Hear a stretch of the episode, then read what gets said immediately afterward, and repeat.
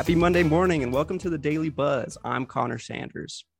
More and more, social media has become a way for politicians to reach their constituents en masse, especially during the pandemic. But should lawmakers be able to block potential voters or citizens on social media? Politics reporter Bethany Rodgers dug into the legalities of public officials' blocking habits and found that the rules aren't always very clear. Official, campaign, and personal accounts have different rules, and the line between free speech and harassment can also be pretty blurry. You can read the rest of Bethany's deep dive into the blocking on sltrib.com. Robert Gehrke has been following House Bill 74, which would allow patients with a terminal illness to be prescribed medications to end their lives on their own terms. He spoke to a mother who is advocating for the Death with Dignity bill. I'm joined now by Tammy Allred. We're going to discuss the Death with Dignity bill that's pending at the Utah legislature. Tammy's the mother of Kylie Kaplanis. And Tammy, why don't we start by telling us a little bit about your daughter?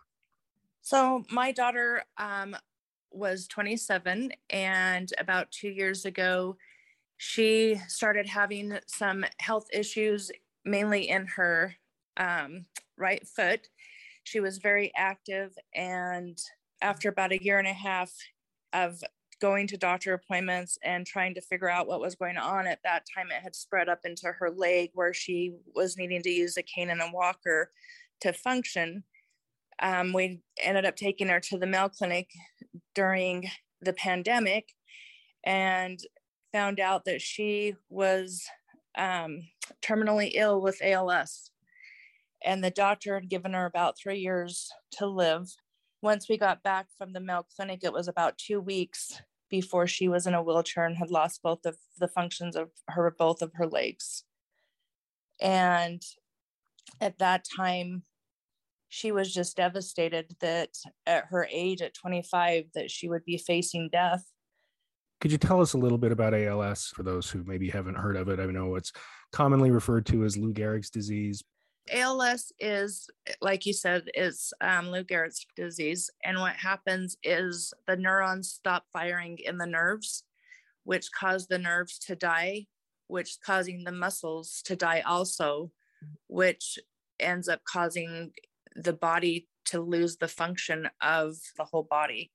Towards the end with Kylie, we were having to dress her and feed her. I would have to go in probably over 100 times a day and reposition her to get her comfortable and help her move because she no longer had the ability to move. And so Kylie, a young woman, was facing a terminal illness that was advancing, and her condition was deteriorating. Tell us a little bit about how she made her wishes known, about how she wanted this to transpire. It's really sad that there is not any treatment for ALS. Kylie had so much anxiety and worry about when it progressed to the point where it affected her ability to eat or to use her hands or her arms. And we started having conversations about her huge belief in Death with Dignity. And I didn't know much about it at the time. And she would sit me down and would tell me over and over, Mom, this is what we need to do. This is what I want to do.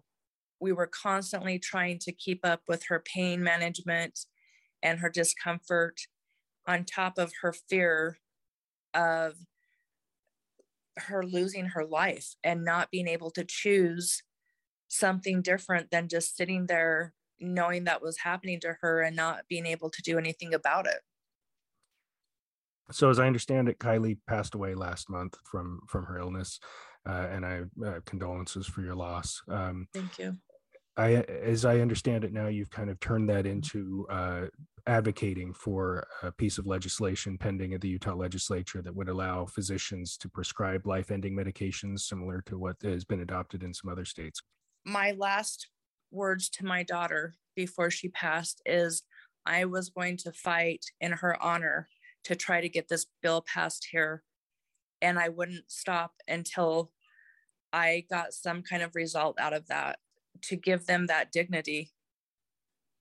And what would be your message to legislators who are considering this, or maybe any listeners who are curious about this?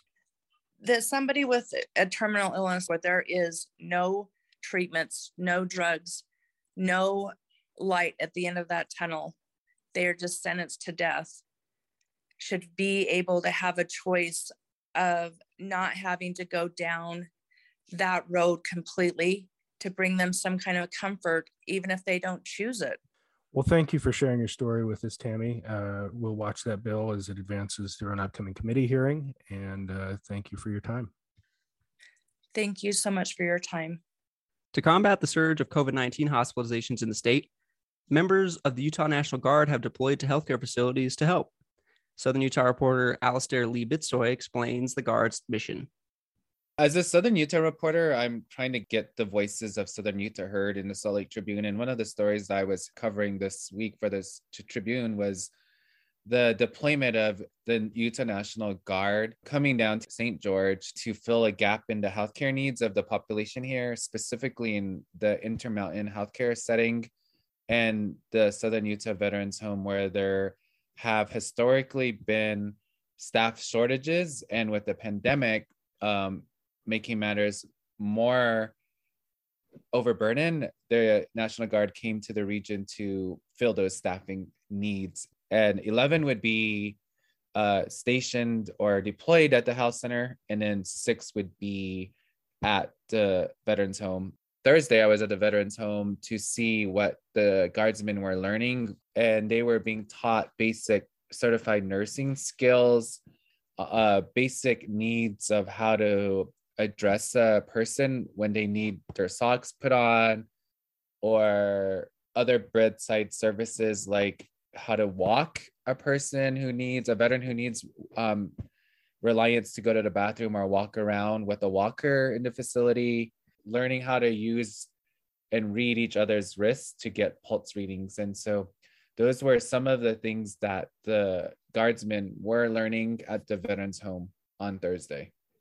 Talking to one of the nurses yesterday, the instructor, she was saying that any extra body that's here on the ground is helpful because it's an extra set of eyes, an extra set of arms. The situation is not, from my reporting, is not new. Like, rural communities historically need healthcare providers, and especially during this time with Omicron. 2 weeks ago, the area was hit very high. The guardsmen will be here until early April. One of the guardsmen that I talked to was Private First Class Bravo. He is from Hurricane, and he said it was just fitting for him to be called to action to help his community. On Friday, Utah health officials reported a drop in daily COVID-19 cases, but pandemic-related deaths still remain in the double digits. Hospitalizations were also down on Friday, but have remained higher than any time before the Omicron surge in January. And that's it for today. Be sure to subscribe to The Daily Buzz on your favorite podcast app. We'd also love to hear from you at The Daily Buzz. If you have some feedback about the podcast, give us an email at thedailybuzz@sltrib.com. Thanks to the Tribune Sage Miller for editing The Daily Buzz. And a big shout out to Salt Lake City's own The Pelicans for our music. Have a great week and be sure to tune back in tomorrow.